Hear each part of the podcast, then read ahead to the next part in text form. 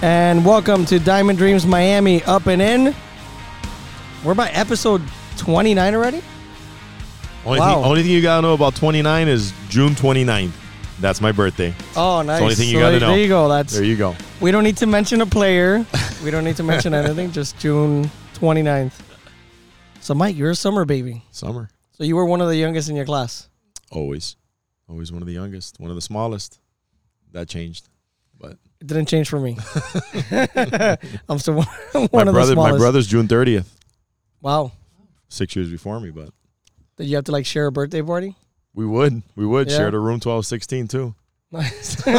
See, sharing a room wasn't bad for me. When I lived with my parents and Albert, AJ's dad, would, you know, we would hang out in the room. My parents would go to sleep, and we'd stay up watching TV. It was awesome. I loved it. That's why when I'm selling houses, man, some people are like, oh, you know, I have these two boys, and they each need their own room. And I'm like, no, have them together. You don't need the extra room. Especially if it's big enough.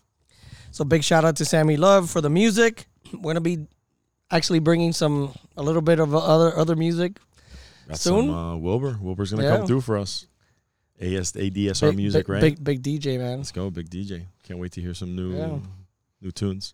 And, of course, as always, brought to you by Diamond Dreams Miami Academy. Registration is open for our rookies program and their two-year-old program, our 2s and 3s. Hit us up on the Instagram at Diamond Dreams Miami. I heard that 6U for fall is going to be big. It's going to be tough. It's going to be big time. Over 55 players. Wow. For some 6U rosters. So it's going to be fun, and I'm very excited about the summer. I'm already thinking about it. Another draft? Maybe. Let's see. I'm going to show up late next time. Yeah, the latest possible, and I'll tell you why in a second. But also brought to you by Armando Alvarez PA. If you go to Diamond Dreams DD Park, and it's funny, and I'll tell you a story about DD Park now. So DD Park, if you go and you look out to left center field, you see my face all day. It's nice. We're keeping I'm watching all the games. You know, when people draw lines, head security, or measure, and all that. I watch it all, man. It's perfect. It's perfect. But no, I was mentioning about, contact me for all your real estate needs. Have a closing on Friday. So, yeah, you know, I help you guys out. You don't have an address? Even if it's just for advice. A new listing, you don't have an address for anybody right now you can drop anything? I have two new listings coming up. Okay. But we'll drop them when you're ready. I can't mention them until they're actually listed. Gotta follow the rules. But I mentioned about showing up late or being last, I guess, for the draft. It's because our guest tonight was the last one to get there for the draft. Got the number one pick, and the number one pick for uniforms. She sure did. It was awesome. We want to welcome Michelle Barney, Diamond Dreams mom to Harper and Owen. Hello. Welcome. Thank you guys for having me. I have a funny story about why I was last, though, too. So I can share that if you guys would like. Yeah, go for it.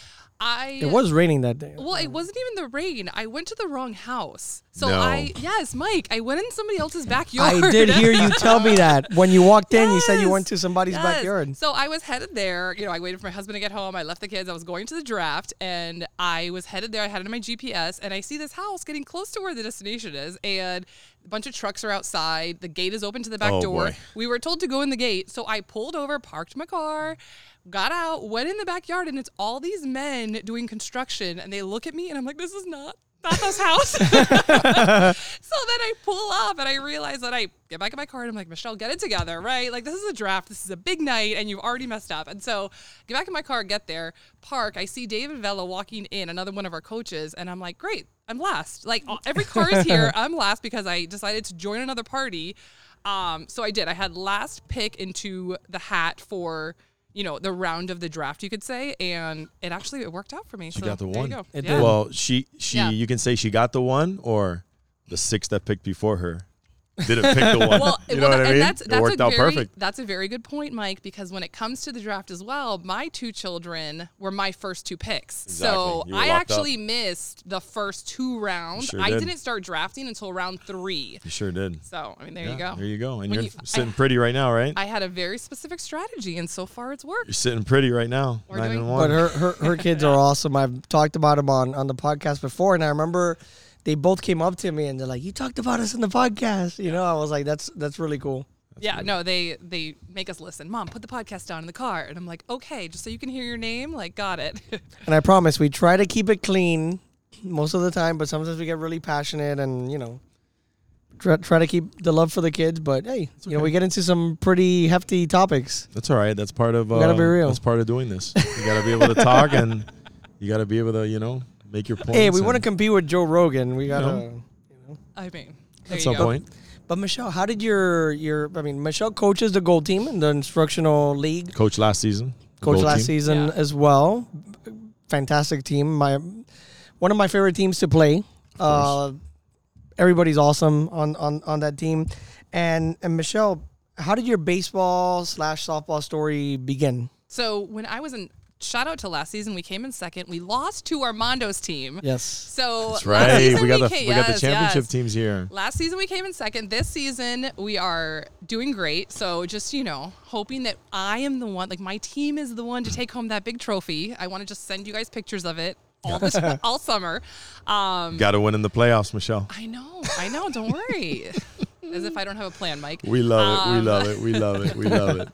No, so my career got started probably, my gosh, was I 5 or 6? Started playing softball and Pee-wees is what it was called back in the day, at Glades Quarry League. So right there off Miller and, you know, between Miller and Sunset. 94, yeah, 97. Mm-hmm. Like, I grew up at Glades. Like, that was where we would spend all Saturday. I played, my older sister played, my younger brother, and I played Pee-wees starting at 5 and then went on to continuing playing at Glades, fall ball, and then spring. And spring was always more competitive. Of course. And then I also did travel softball. So when I turned 8 is when I started the Miami Mini Canes. On that team, we played travel softball, which was awesome because you had players from Glades, you had players from Tamiami, you had softball, you had girls from everywhere. That you've known from just playing in like the all-star games at your parks, and now you guys are all playing together on this team. And literally we played softball I played travel softball every summer. I mean, I was playing softball year round from age 8 to 18. How does it work in the softball as far as like the coach pitch and the kid pitch? Like when does that transition happen in softball? So the transition happens now in 8 and under, it's coach pitch for softball. And then kid pitch starts in 10 and under. So my nieces are playing, and they're in 10 and under now, and they're starting that kid pitch transition, and they're both pitchers. I mean, they're both just awesome athletes. I love watching them play. And they're doing kid pitch, and it's funny. I'll show, you know, Harper, my daughter, and I'll be like, you want to pitch one day? Like, yeah, between awesome. Me and, you know, my sister, I'm like, we could teach you. And, yeah, the kid pitch starts at 10 and under. So that's when you see them really develop. You see the hitters start to see the ball differently, right. And then it goes from there. Do they have, like, for that – I'm trying to make some comparisons of baseball here because I know when it's your first year of kid pitch in the baseball, they have a modified league, which, you know, you can't steal to the ball crosses, you can't score on home, you know, you have to score on home on contact. Is there like their first year of kid pitch, do they have like special rules for them just to kind of like keep the games going or anything like that as far as steals go or anything like that? Or it's kind of like play ball? No. So if you, let's say in kid pitch, walk somebody, it's basically a home run at some points, right? Like that person gets to first. The catcher's now learning to throw it to second. So the catcher's throwing it there. Some, you know, like you'll see some outs. Like I watched the game recently. My niece plays shortstop as well, and the catcher threw some balls to third. Kids were stealing to third, and they got them out, and it was awesome to see because this is something they normally don't do. So no, there's really not. I can't really think of much in terms of the game keeps going. Yeah, the game keeps going. Yeah, wow. Yeah. And you mentioned your sister. How many siblings do you have, and did they all play sports? Yeah. So my sister is 2 years older than me. Okay. Rock star softball pitcher. Like grew up. If you played softball in Miami back in the day, like you knew the Diaz sisters, or you do Jenny Diaz at a minimum. She was just awesome. Like my mom she would be in the newspaper. So my mom has the Miami Herald, that's like awesome. On her wall at the house, you know? And I caught for her in high school. So there's pictures of us like hugging after the game, like catch your pitcher, you know? And so you get to see that whole interaction. It was awesome. But so my sister played softball. She went to playing college. And then my brother and I, we went to college with academics and whatnot. My sister could have as well. Like it was one of those things where we all had the opportunity to choose, which I think is a testament to my mom in terms of, my gosh, like she really helped us get to that point where between sports and academics, we could choose which path we wanted to take for college. And then my brother played baseball. So my brother is, and it's funny because he has a son and we're trying to get him to baseball. But my brother is very tough and he sees the game really well. Like Mike will see him. He watches all the, like, he'll come to the Diamond Dream games. He sits in center field. Yeah. He'll text me, like, during the game and be like, bro, Owen's off today. Like, move him or whatnot. You know, like, he gets really into it. He's an awesome eye for the sport. So we're all, you know, we're a softball, baseball family at our core. Yeah. You were telling me, you sent me a picture yesterday with a bunch of trophies, and I thought it was so cool. I guess that was when you were with the Canes, right? Mm-hmm. And you said you traveled throughout the country playing. How was that experience? So travel softball is, I mean, it was awesome. And when you're in it, you're like, oh, my gosh, I have to go to school Monday. I'm so tired from all these tournaments. But really looking back, you're like, I am so lucky I got to experience that. You know, every weekend we would go game tournaments starting in places like Plantation, West Palm, but then Bartow, Florida. Like, I mean, we played in Bartow a ton. Sarasota. Where's Bartow? Exactly, West Coast, right? Or middle of the state. At this point, I'm not 100% sure anymore. But we would go everywhere. And then for the World Series, we went to Tennessee, we'd go to Chattanooga. Wow. And my mom's not a flyer, so we drove to every tournament. My God. I've driven to Ohio. We've driven to Chicago. We've driven to Tennessee multiple times. I mean, like, I saw places because of softball. How big are these tournaments? They're huge. They were huge. They were the World Series tournaments were back in the day, and I'm sure they're still like that. They were tons of teams, and you had NSA and you had ASA. You had different types of just organizations. And the West Coast softball players would come over, and you'd be like, oh, they're from the West Coast. They're really good, you know. But we held our own, and we did really, really well as well also. But it was just the atmosphere, and, like, you had pins, and your team would have pins, and you would trade them, and all of that. Like, my mom still has our pins from back in the day. She would design some of them. It was very important, you guys. But, yeah, no, traveling to these tournaments was just so cool. That was our summer vacation. It was the Softball World Series every summer. That's awesome. Yeah. And how many did you win? What a great experience. No, I don't think we won a World Series, Armando. I mean, we're talking like these teams were incredible, but this was the best in the country. Like, everybody got together for these tournaments. But we did win a lot of Florida tournaments, right? Nice. Like, we won a lot of tournaments within the state for sure. And what I love also about it is you grew up with these girls. So my softball friends that I've known since I was 6 years old at Glades or from whatever park, we still talk. They have children, and we're like, oh my gosh, look at your little kid. Yeah, they love seeing Harper and Owen play now. So it's awesome. And when you play that local softball is one thing, you play in the state is one thing, but man, when you get to that national level and you start seeing these girls from all over the country, you know what I mean? You start seeing these coaches, these uniforms, the different swag. I love that. Well, and it's such an eye-opener, you know, even in these baseball, you know, it's I love it. I love it because baseball's everywhere. Softball's everywhere. Mm-hmm. You know, a kid can be great from any state, from anywhere. They can be blessed with being a super talent, you know. Like you know, to piggyback off Mike's point, you know, you play locally, you play in Florida, you win some tournaments. But how was it when you went out of the state and then you, like you said, you saw some of these teams that you were like, because I had that experience just locally my freshman year of high school, and I've said the story before when we played Westminster Christian, and they were I think number 1 in the nation at that time, and it was like men playing like boys, dude. It was crazy, you know, that experience of playing an outside team and standing there and saying, wow, these girls are damn good. Yeah, these girls are good. And we held our own, and that was the part that was you realize you're doing something right? Like, I think your organization, your team, you're like, okay, cool, we can keep up with these huge just machines of softball teams. And I remember it clearest when it came to, like, states, because I played at Sunset. My sister, we played at Sunset together for 2 years, and we went to states those 2 years we played together, and it was awesome because when you get to that state level, 6A, we're talking these huge schools, it was competitive. And we never won states. We came second place, and that's okay. You know, we made it there,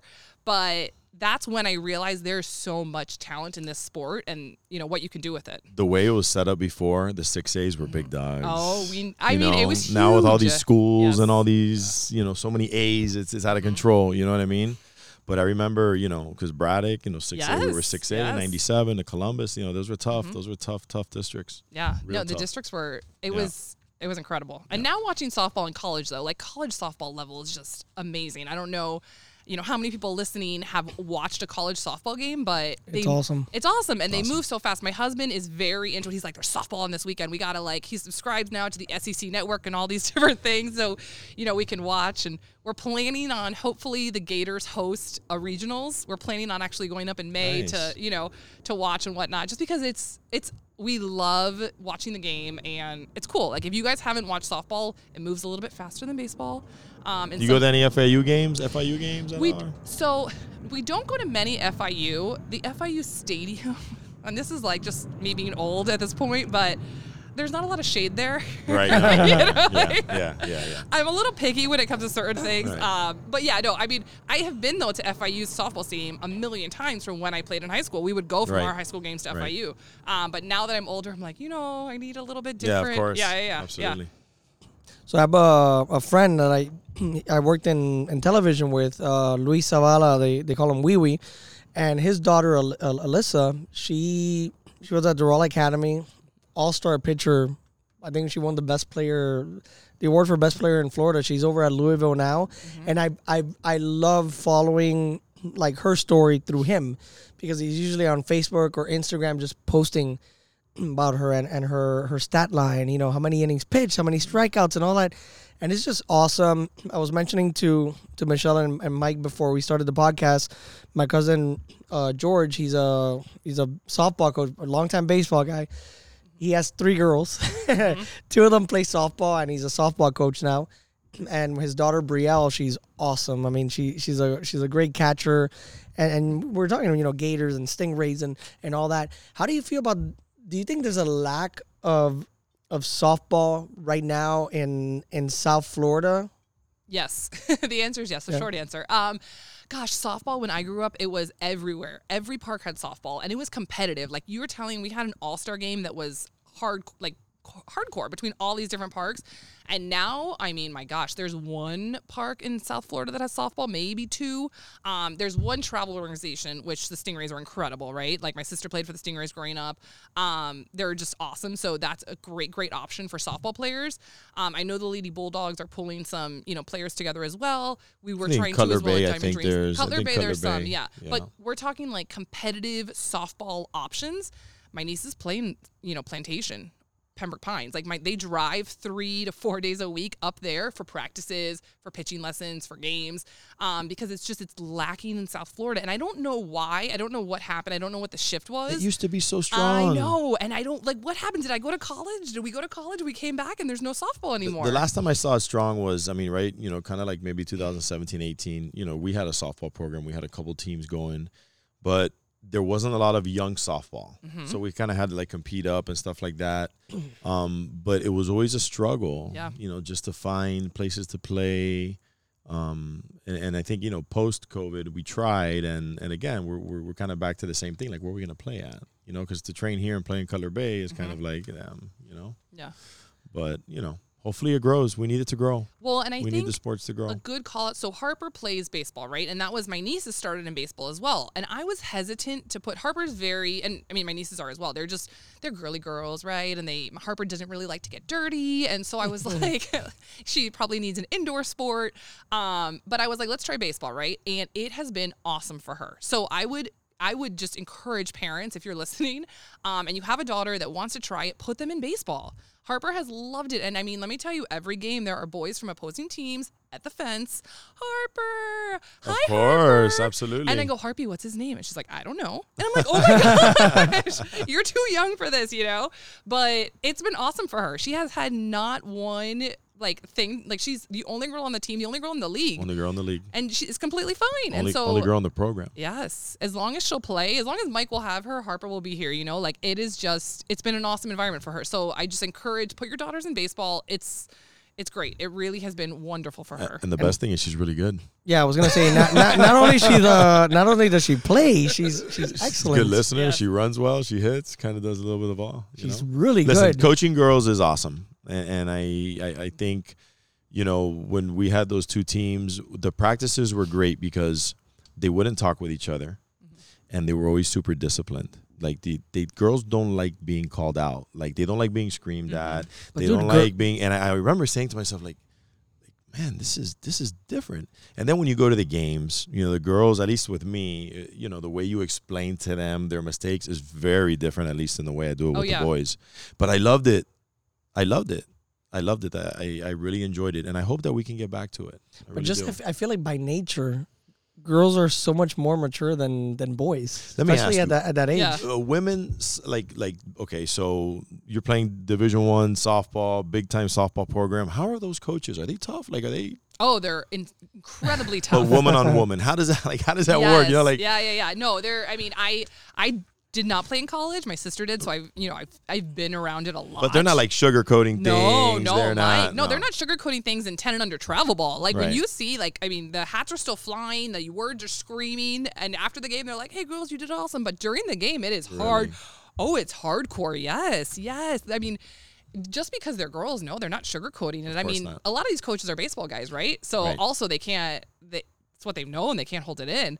But no, they're not, just because they're girls, we're not saying like, "Hey, you know, get your glove on the floor." No, it's like, "What are you doing?" Okay, so that's kind of the same mix then. All right, but it's funny because I even talk to my two differently, because Harper, I can be like, "Hey, listen, this is what you need to do," but Owen, I have to like, "What are you doing?" You know, I have to wake him up a little bit.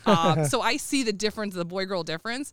But, and she's also more thoughtful after the games too. So we had a game recently and she, it wasn't her best game, right? We get in the car and she's like, "Mom, I didn't play so good tonight." And my husband, he's very encouraging. He didn't grow up playing baseball. He played a little bit, but he's great with the kids, right? In terms of like helping them and whatnot.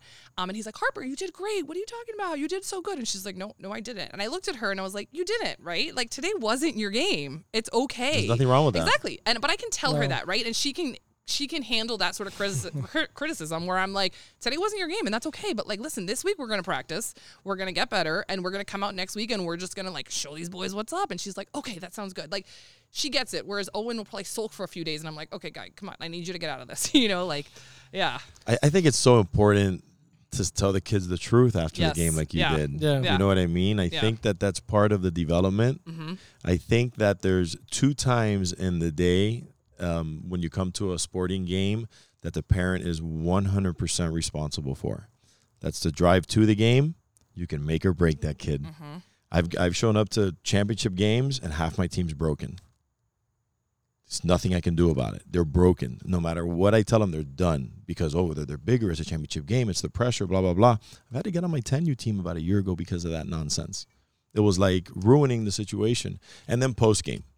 You got to be able to tell your kids the truth. Yeah. You know, like when I was growing up, my dad was like, "Oye, te metiste dos croquetas hoy." Like, you know, you got to hit the ball. Like, you know, you gave your descarga, he told you your thing, and then let's get better and let's get back to work. Yeah. But parents, it's so important. Before the game, be careful. Mm-hmm. Be smart. Encourage. Get them going. Whatever it is that takes them to be at their peak, do it.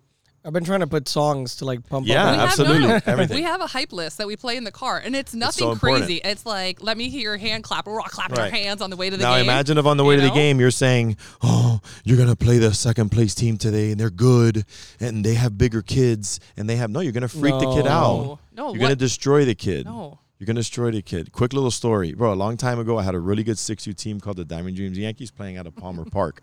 After about the sixth game. Good team. Good team. After about the sixth game, the commissioner calls me. He's like, "Hey, nobody wants to play you. We got to move you up to 7U, and there's nothing we can do about it." So I said, "Okay, no problem." So, dude, I didn't tell the kids anything because they were really good. They were really big. And if I transitioned them correctly into the league, we were going to be just fine. Okay, dude, I did everything perfect. I trained them perfect. I brought the 7U down. I played them a scrimmage. I got them going. Never told them they were moving up. The parents knew. They knew what my plan was. Nothing. Ready to go. We get there for their first game in 7U, and we're ready. Those kids, I haven't peaked. I sit them on the bench 2 minutes before the game. I go do my coaches meeting. When I turn around, one of the dads is saying, "They're bigger than you. They're a 7U team." I grabbed that guy by the shirt and took him out of the dugout. And he ruined the whole plan. We lost. We got smoked. The kids changed immediately. "What do you mean? Eh?" Done. You know what I mean? Terrible. Got to be so careful what you tell these kids. Can't do that. Adults can't handle that information. Why are we telling kids? Because they want to make excuses for their kids. No. They want to make excuses. No. That dad wanted to make an excuse because if they would have had failure, there was going to be an excuse. And that's not the way it goes. Going back to softball, Michelle, so Harper plays baseball. She's doing great. Killing it. But how important is it to have softball, you know, available to girls that want to play? I have a neighbor lives down the street, George Jordan. He has his daughters, Callie and Ellie Carla. Ellie Carla's in first grade. She's by far the biggest first grader at St. Brendan, like boys and girls. I mean, she's tall. And he said, look, you know, I had her in baseball at one point, but I really wanted her to play softball. I just don't know where to put her. Mm-hmm. How important is it to have that availability for girls? Oh, it's huge. I mean, softball is just, it offers such a wide range of opportunity, right? I mean, it's been incredible for what it's done for me, for my sister, for my family, for a lot of people I know. So yes, it's one of those things where it's a sport. It needs to be just as available as baseball to. Yeah, you want to play baseball in Miami? There's 15 everywhere. You can go. Oh my gosh! Corner, you know what I mean? There's the Sharks. That's in Brendan. Yeah. No, we need softball.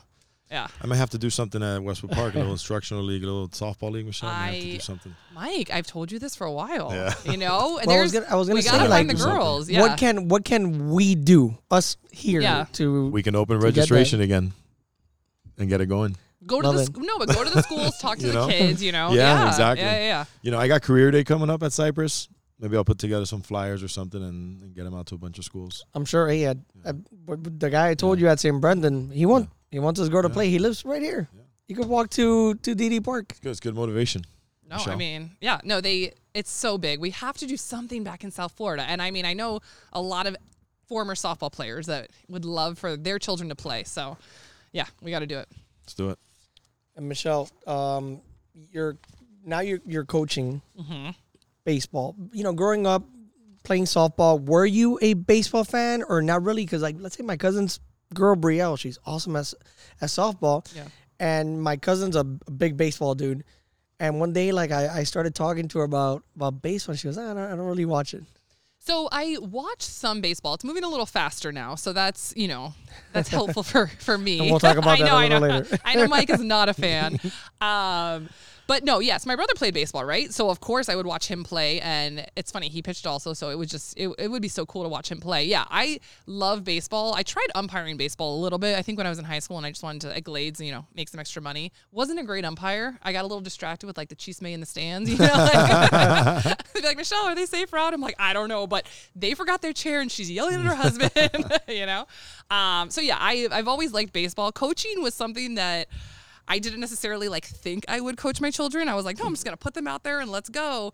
But I guess I have the knowledge base, and I want the kids to play in an environment where they're thriving, where they're having fun, where they're learning, they're given a chance. I want every kid on the team. I mean, Mike, I always tell Mike, like, I rotate my kids on my team, like, the first 6-7 games, everybody's learning.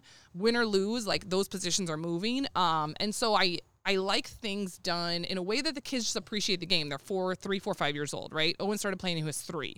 So coaching just is something that came up. I don't know how long I'll continue to coach. I think once Harper goes to softball, Owen's at baseball, it's going to be hard to coach a team and split the time. But we'll see. For now, it's working. So, yeah. And what's your approach? You know, because your teams have been good. They've been successful. And what's your approach? Because it seems, at least – the people I talk to on your team, they're happy, and they're happy with the way you approach it. I mean, honestly, I try to be as fair as possible, right? And I try to make it fun for the kids. I keep it encouraging. You will never catch me yelling at a kid on that field. Maybe every now and then my own. I was about to say, my own. You don't want to say that. My own, yes. Like, my brother has texted me from the outfield, and he's like, hey, you didn't finish that yell. And I was like, listen. No, but it's one of those things where I try to approach the game. I want the kids to learn. And I think moving them into different positions, making sure they're excited and engaged, because if I put them in that same spot the entire game, they're going to start counting the birds in the sky, right? So I think moving them around, keeping them engaged, focusing on hitting. I'm not going to say all my draft secrets, but that was something that I was very focused on. I'm also focused on the type of player that I get on my team. My team gets along really well, and that's something that the kids love each other. We have team parties. We have practices. We do stuff outside of just the Diamond Dreams. You have an elephant. We have an elephant. We have a team elephant that we pass out to the MVP after every game. So we keep it. We try to keep it just as fun as possible for the kids. And when they're having fun, I mean, guys, they're going to work harder. Of course. It also helps that you have Pepe Marina that owns a pizza place. And you get pizza for parties. Okay, so no, for the parties, I bring Little Caesars, and I'm like, Pepe has to be. No, I know. No, listen, because I'll pick it up on the way to the batting cages, because I'm like, guys, batting cages, pizza party, you know, we do that. And awesome. I actually, it's funny, I told my husband, I'm like, poor Pepe, he's probably dying when I show up with Little Caesars. $6. I still have some of Pepe's pizza there in my fridge. Yes. Yeah, so good. And I was going to, as a mom, I got to ask you, because I got so much grief from my wife, Anna, when I told her, hey, you know, I'm going to be Kelly Green, and I'm thinking about going Kelly Green with white pants. And she's like, don't you dare bring white pants into this house unless you want to wash them. Every game, you know, what do you think about white pants as a mom? You gotta have three pairs. No, it doesn't bother me. I don't care if they have. If I wash them and there are still stains, I'm like, whatever. Put them on. Let's go. You know, shows character. I grew up, I think the picture I might have sent you, I had white shorts on. I mean, uniforms have come a long way. White pants, and it's funny, we had white pants last season. We were gold top white pants. So this season I was like, no, we're not doing white pants again because it's too much. But, so we did gold top black pants. But the stains don't bother me. Like, there's certain things that just don't bother me, and that's one of them. Man, yeah. I love the white pants. I don't gotta wash them. But I love them. So talking about getting dirty. I know. Talking about getting dirty. Mike's practice yesterday had the kids towards the end. You know, he was hitting the grounders, and the kids had to chase the ball down. And a few kids got down and dirty. Yeah, and after the practice, the first thing I told Mike, I'm like, I would live when I was a kid to, like, throw myself on that dirt and just get disgustingly dirty. Oh, I love the diving. I wanted to get dirty. Absolutely. Yeah. So I was setting myself up to get dirty, like to lay out. You know? Seeing these kids, I'm like, just throw yourself on the dirt. It's so awesome. I'll never forget, Michelle. Kids in T-ball that their parents would drop them off, they would leave, and the kid didn't do anything during the game, didn't catch one ball, didn't do anything, and he saw their dad coming, and he would get dirt and throw it on his pants and go, Papi. Mira, me tiré, you know, like. Love it. So I would live to get dirty during games. Oh, no, that reminds me of when it's like drizzling a little outside, and I'm like, I'll text you guys, and I'll be like, sliding contest today, you know? I mean, it doesn't bother me at all. Like, we used to go from our softball games to restaurants to shops. Like, my mom was not the person that was like, let's, you know, change out of your uniform. No, like, you lived in your uniform. Yes, we would take our clothes off. All day on Saturday. Yes. I've taken Anderson to Diamond Dreams for games that Saturday, and he's gone to birthday parties. And I have pictures of him at birthday parties with his full Diamond Dreams uniform. It doesn't bother me at all. You keep it all day. That's what you do. And Michelle, what other sports did you play growing up? So growing up, I also did volleyball. My mom played volleyball in college. Okay. So my mom, she played at FSU. Awesome. So volleyball was, so volleyball was the other sport that was, you know, I never played club volleyball, but I have I'm tall, you know, because I was always playing softball, but volleyball was the other sport that just like, we didn't miss volleyball, you know? And then I played basketball as well. Basketball's a little bit too, I'm not into as contact sports as much. Like I like my space, you know? So, I did basketball for a little while, but it was really softball, volleyball. And then as I got older, I've gotten into running. So it's just very random because when I played, I was super slow. Like I would get on base and be like, all right, I got the pinch hitter, Michelle's on base. You know, like it was me and base running was not something that happened. But yeah, I got into distance running, which now I can't do as much. But half marathons, I've run a full marathon. Like just, I've done a lot of stuff. Keep challenging yourself, you know, trying new things. Yeah, awesome. Yeah. So I think it's in your blood, the competitiveness. So training, and I think about it now and I'm like, man, I don't think I would have had the discipline to train for a marathon, to train for these half marathons without playing sports growing up. Did your dad play any sports or? He didn't. Did he play sports growing up? I don't know. So we got to thank your mom for the bloodlines. Yeah, no. Right? Starts from her. Yeah. Charlene she's incredible. And she was the one when we were kids that, you know, we'd go to Flaco's house for hitting. We'd go here. We'd go there to these lessons. She would take us to the practices. Like awesome. Just awesome. You know, have to talk to her next time. It reminds me of a kid I played high school baseball with. He actually listens to the podcast, Damian Rodriguez, and Damian's mom, rest in peace, Teresita. She used to own a couple batting cages, and she used to be at every game. Man, she was She was an awesome baseball mom. Yeah. She was the one that encouraged him to play. And she's like, and it's funny because my husband will, you know, he'll say every now and then, like, oh, did you guys ever carpool? And I'm like, carpool? Charlene was at every practice and every game. What do you mean? You know, like, it was, you look back and you're like, man, my mom was there for everything. And so that's why I tried. I loved that. So I try to never miss my kids' events, you know, like that's something that I know we have to, right? Like I know work comes into play and all these things, but being there for them, they're not going to forget that. You know, like I'm in my late 30s, guys, and I have not forgot the, you know, what I got when I was a kid. I remember my dad being at every game. Mm-hmm. All the time. Yeah. Every game. Even practice in high school at 2:30, 3 o'clock. Exactly. They would sit there at practice in high school. Yes. Yeah. Yeah. So be upset with you if you mess up, but they're there. I mean, not only do I coach one of the teams, but even when it's like a Diamond Dreams practice that I'm not running or anything, like I love being there. Oh yeah, no, this season I've had a lot of the middle game, right? There's 3 games on a Saturday. I have a lot of the middle ones. I always stay for that third game. Like staying at the field is just what I know, awesome. You know? So Michael always see me in the outfield watching the next game, and I'm like, they got to move this one around. They need to do that, you know? But it's just, it's awesome. It's awesome to be there. Which is one of the things that we've talked about that these other parks are lacking. People aren't sticking around anymore. We used to stick around, you know, in Tamiami growing up all day. Mm-hmm. Yeah. You know, there's some days that I, you know, we have stuff to do. We need to leave and stuff, but I'll catch myself like staying like an extra 15, 20 minutes, just talking to people and all that. And it's just awesome. Oh, no, Armando, we're there for like an hour plus after Mike's closing the gates. And I'm like, okay, I think it's time we should go. Yeah, no, the kids love it. And they like watching their friends play. I mean, Owen, you know, talked us into going to see Bryce's brother play at, was it Grapeland? Oh, okay. Yeah. No, like we're at that level where we're watching friends, brothers play because it's just like he wants to be, he eats, sleeps, breathes baseball. Like he loves it, yeah. And going back to, you know, you played other sports. Do you encourage your kids to play other sports? I mean, I see pictures of Harper running track and field. Yeah, no, absolutely. I mean, it's funny because I told Owen, we were watching basketball this week, and I was like, oh, Owen, you're probably, you know, my kids are kind of tall. I was like, you could probably play basketball. And he looked at me, and he's like, I think I'm going to stick to baseball. And I'm like, oh, okay, I'm sorry.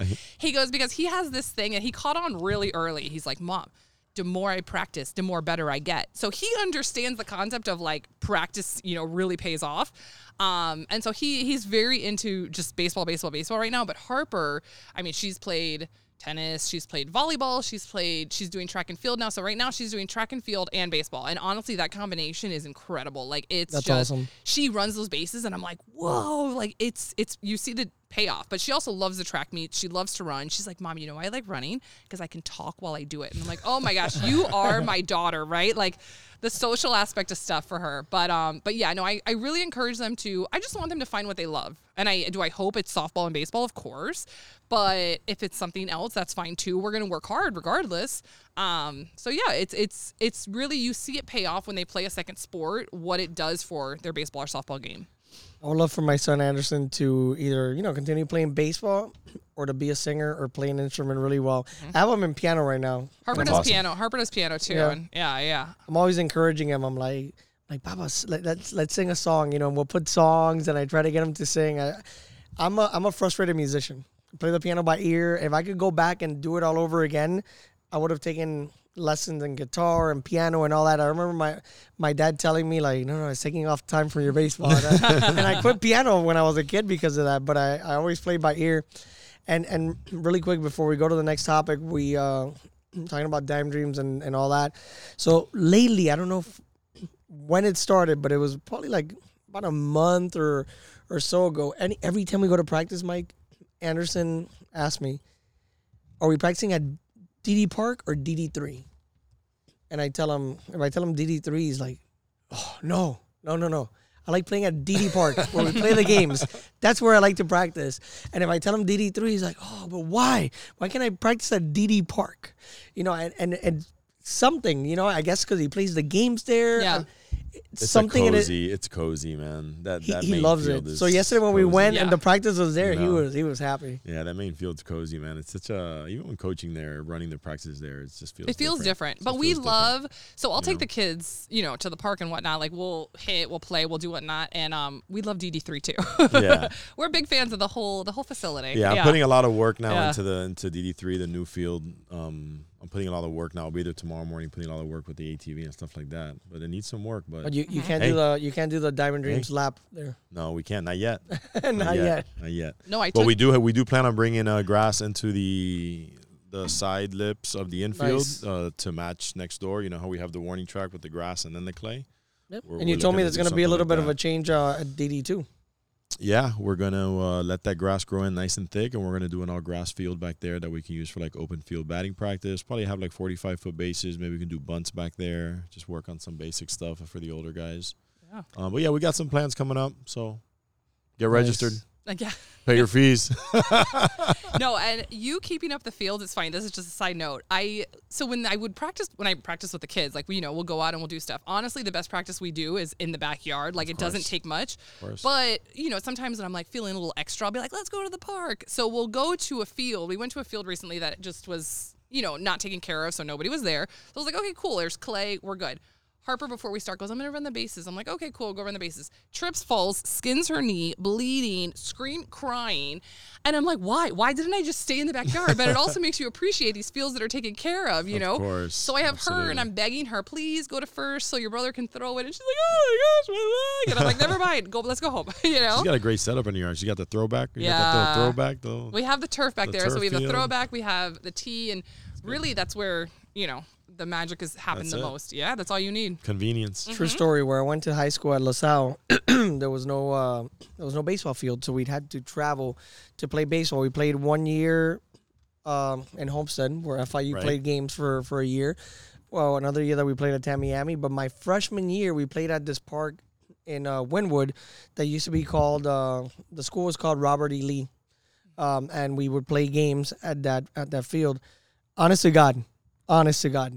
One time I there's a bad hop that, like the grounder's coming to me. It takes a bad hop. I have to take it off my chest, make the play. I look and see, and it was a chicken bone. I was on the field. We would find mattresses by the dugout, find chicken bones. We find a bunch of stuff on that field. Listen, throughout the years, we ran into some interesting things. Yeah. Properties, it's crazy. But hey, that's why you got to be there every day. That's why you got to be like me, go every day, multiple times a day, pick up the garbage, make sure it's always clean. I love doing that. So, Michelle, you listen to Diamond Dreams Miami Up and In. Great podcast, right? But we do talk about controversial topics. Oh, no. Controversial topics. This week in college basketball, both tournaments were great, the men's and the women's tournament. Mm-hmm. Stinks that the University of Miami couldn't win at both, but the Mayo Canes, the men's team, they made it to the Final Four, which was fantastic. Well, shout out to FAU. FAU as well. FAU, my goodness. There you go. Yeah. Big time team. Little school up in Boca, made it to the Final Four as well. Yeah. I was hoping they would play each other, but I know, me too. It didn't happen. That would have been something. So a little bit of controversy in the women's basketball final. Mike, we talked about it this week. So Angel Reese, who's part of the LSU national championship winning team, she got criticized because Caitlin Clark from Iowa is like the consensus best player in college basketball right now. A few games ago, she had done the John Cena "You Can't See Me" after a play. So Angel Reese, when the game's already like out of hand, they're already gonna be champs. She's following Caitlin Clark around the court, doing the "You Can't See Me," pointing at her ring finger, and this blew up. She's pretty much telling her like, "Hey, we're champs." So, people were really quick to point out that Clark did that in the other game. So, hey, one makes this one right. I'll start with you, Mike, really quick. Do you believe that Reese was wrong for her taunting, or do you think people are just overreacting to trash talk? I just think that at that level, for some players, that's just part of it. Listen, Caitlin Clark's no saint. Armando, she was brushing off people, not even defending people. And I get that. I understand that. And she taunted, the other girl taunted on the highest stage, the most elitist level. And not just that. LSU rocked them. You know what I mean? Did. So, to me, it's no big deal. To me, that's something you walk away from the game. You say, oh, you saw that after the game. Yeah, that was cool. But to see how it blew up on social media, like, it's ridiculous. It's ridiculous because one side's taking one side and the other side's taking the other side. It's ridiculous. you know, and I hate to say it, but it's a black girl and a white girl. If it was a white girl and a white girl, no big deal. Black girl and a black girl, no big deal. But it's a black girl and a white girl. And I think that they both just played the game at the highest level, and they shit talked. It's no big deal. Mm-hmm. I don't think Caitlin Clark, I don't think it bothers her. Who cares? She's going to come back next year. She's going to get after it.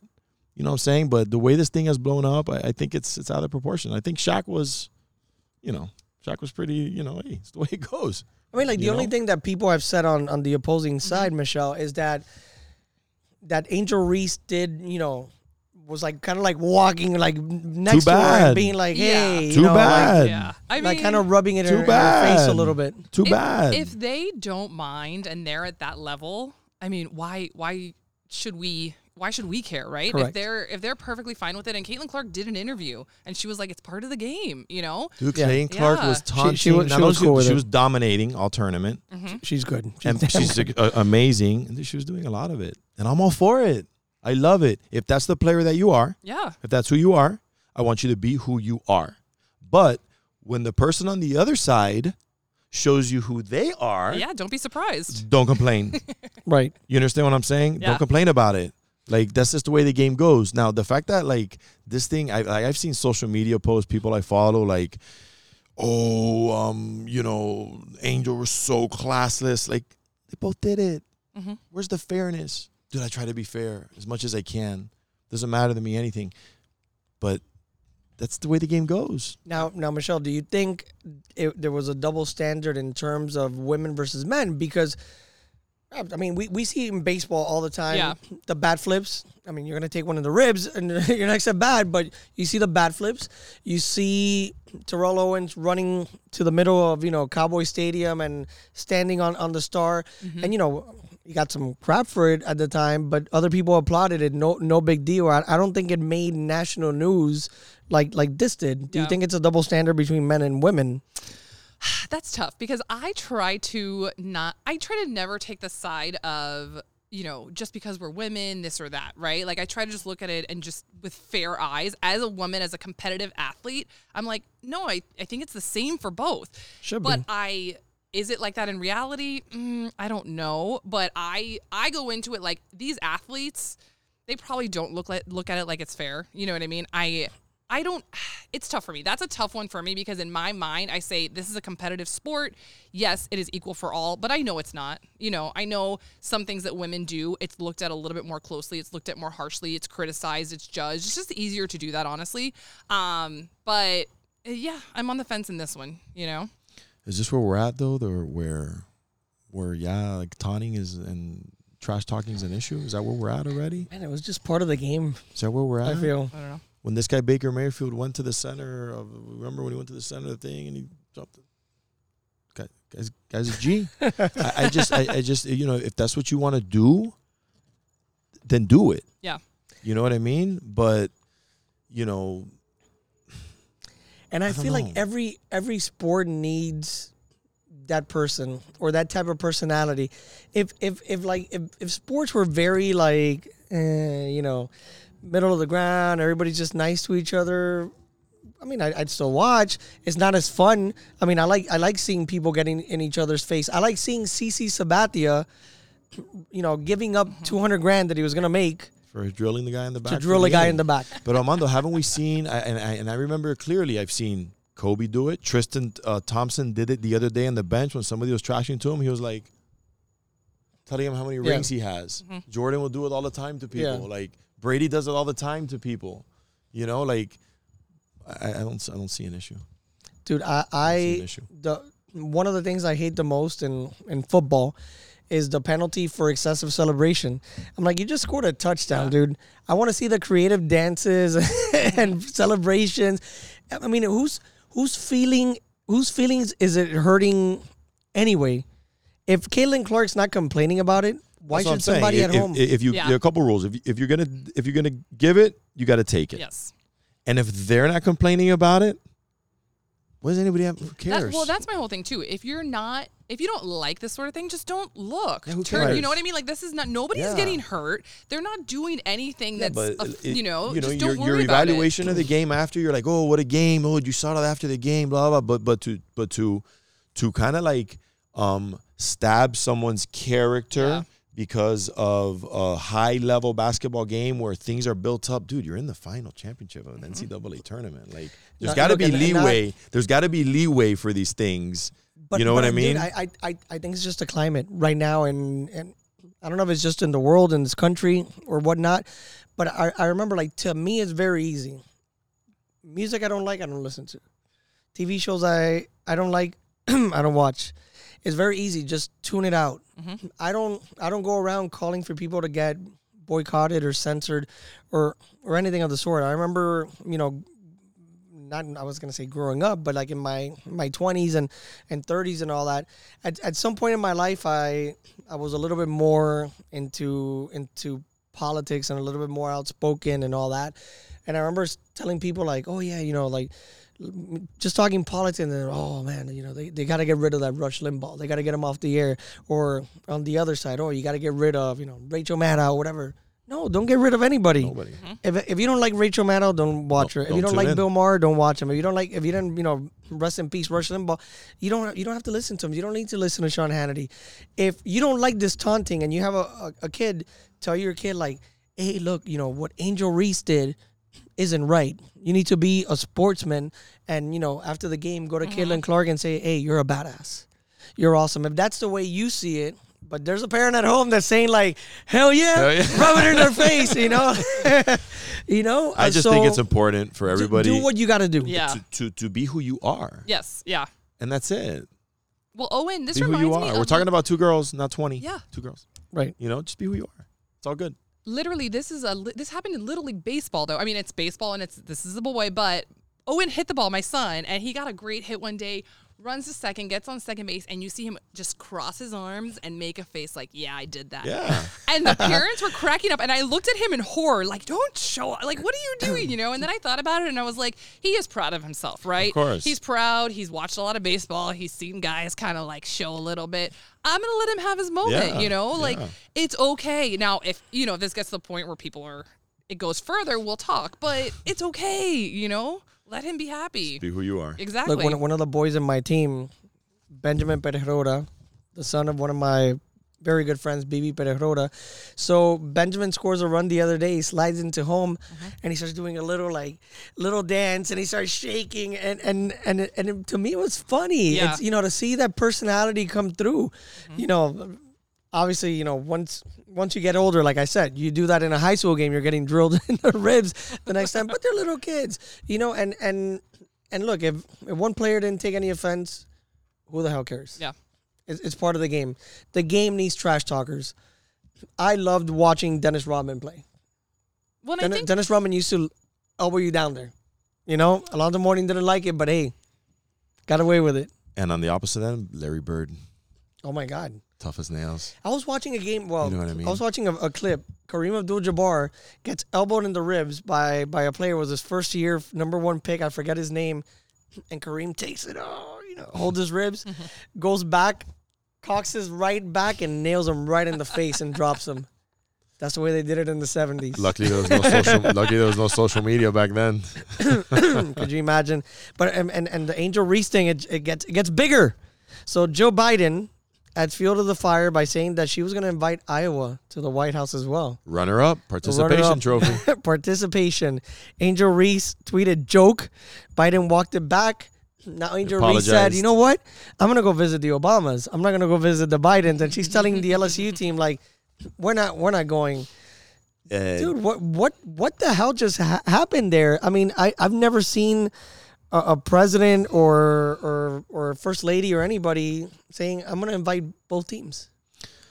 She probably hasn't played much sports. She probably doesn't get it. But only champions go to the White House. I want to make that clear. It's the way it's always been. It's the way it's always been. It's an honor. And, what's amazing to me, I guess, in this situation for Angel Reese,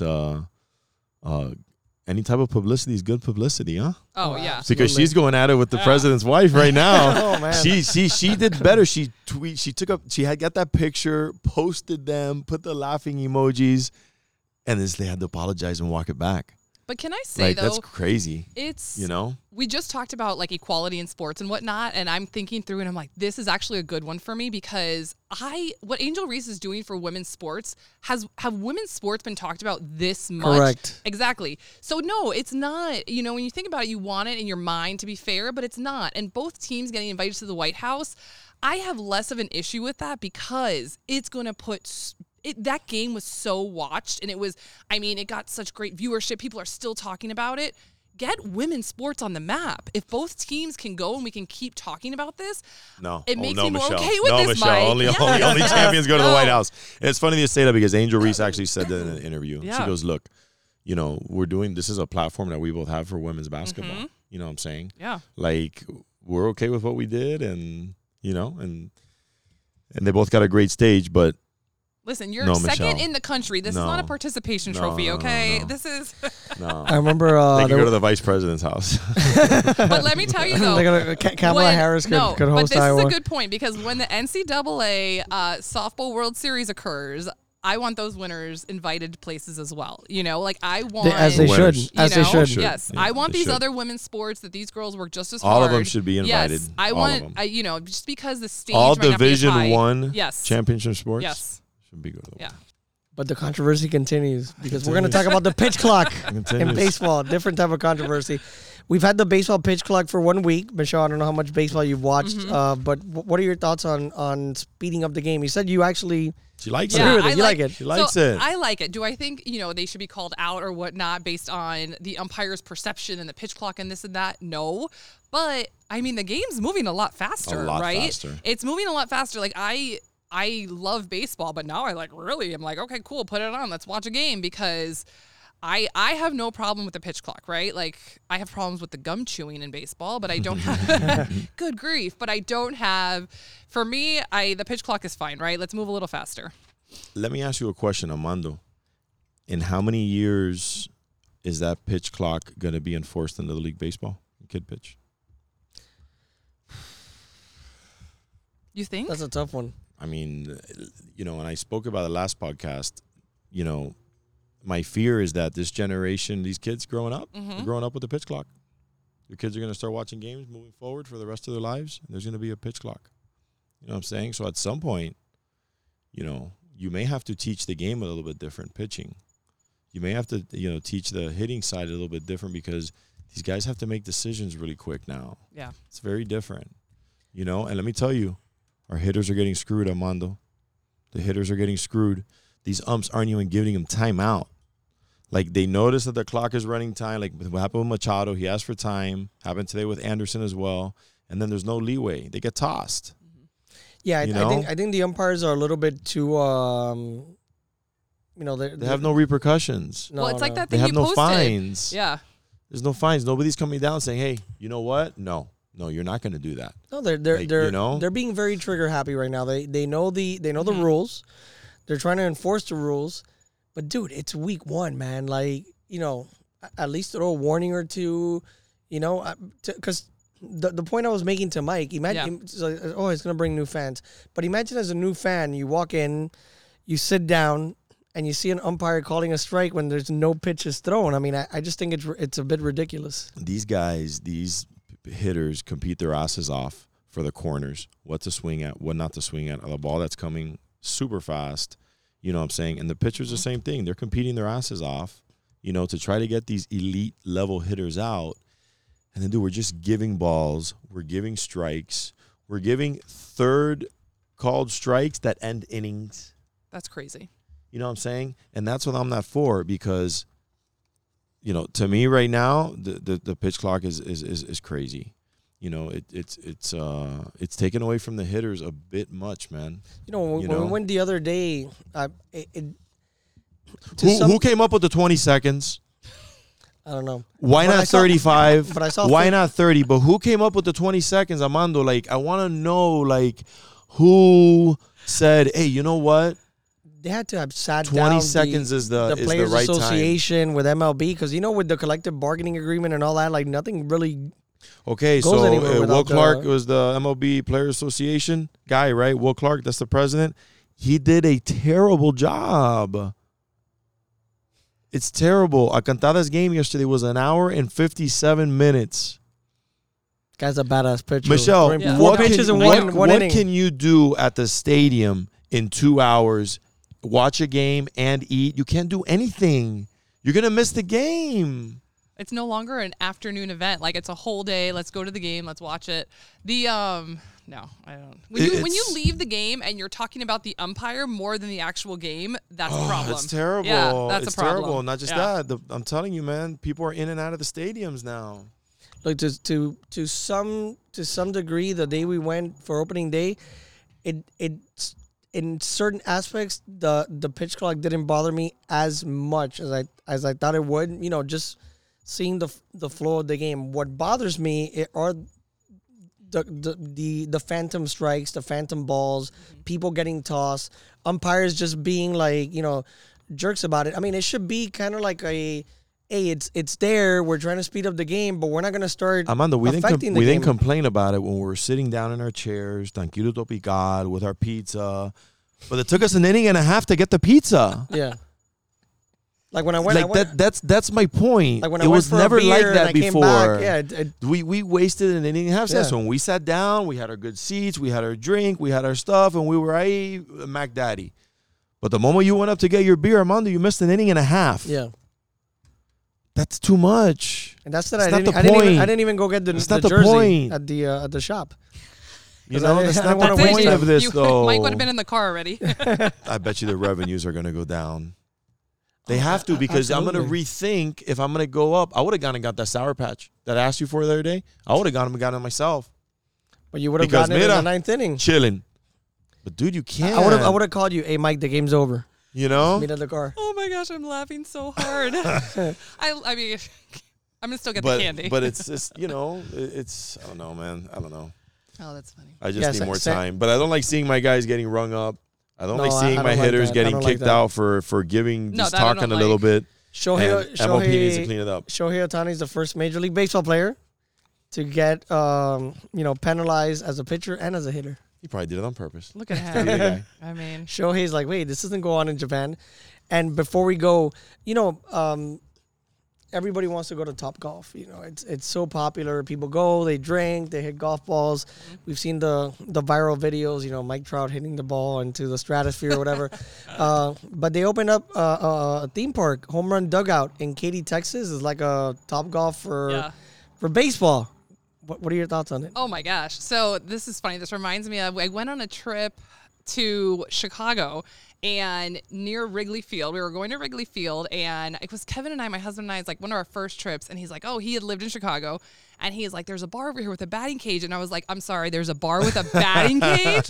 Like, come again? Sounds like a little bit of a bad idea. No, it was Armando, it was amazing, right? So I was like, let me show you what we can do. So, like, before the game, we had some drinks, we were hitting. Yes, it could be a very big liability for some, but I thought it was the best thing ever. Exactly. So this opening up in Texas, I mean, I think it's incredible. We need to move it to Miami. You know, that's what I'm going to do. I'm going to buy some land, and I'm going to make a baseball batting cage bar. Yeah. I'm just, when I saw those videos, I'm like, it's awesome. People destroy it. Here. Yeah. I remember Mike the other day, we were talking about it. He's like, bro, that beat this is the wild west here, bro. Yeah. Oh, my gosh. Let me tell you something, Armando, really quick. Oye, la Carreta parking lot on Bird and 87th. That's the wild west there, buddy. Oh, yeah. So you got to be careful there. It's like you're navigating a boat. Absolutely. You got to be careful. I leave there careful in that parking lot. You're trying to avoid getting hit by people. Oh, imagine the Home Run Dugout theme. Bro, could you imagine getting drunk and hitting in a batting cage? I feel like for like the 50 miles per hour and over, you have to walk in a straight line, right? Like same rules. You can't, you know. Breathalyzer. We're going to put you in slow pitch until you can show us that you can swing. Yeah. What a blast. We got to do something. I'm going to do it first. But Michelle, thank you for being on with us. This is great awesome. Show number 29. Thank you. Hey, we'll be 30. We'll be 30 wow. next week. First female. Yes. Come on, guys. We gotta bring women's sports up. No, we're gonna bring more women on. We gotta talk more about the laundry situation, pre-game meal situation, post-game meals. We gotta bring that next time. Happy meals. That's where it's at. Hey, there you go. Some moms that never played sports. We'll bring them on too. Sounds good. But thanks for listening. Episode 29. Diamond Dreams Miami Up and In. See ya.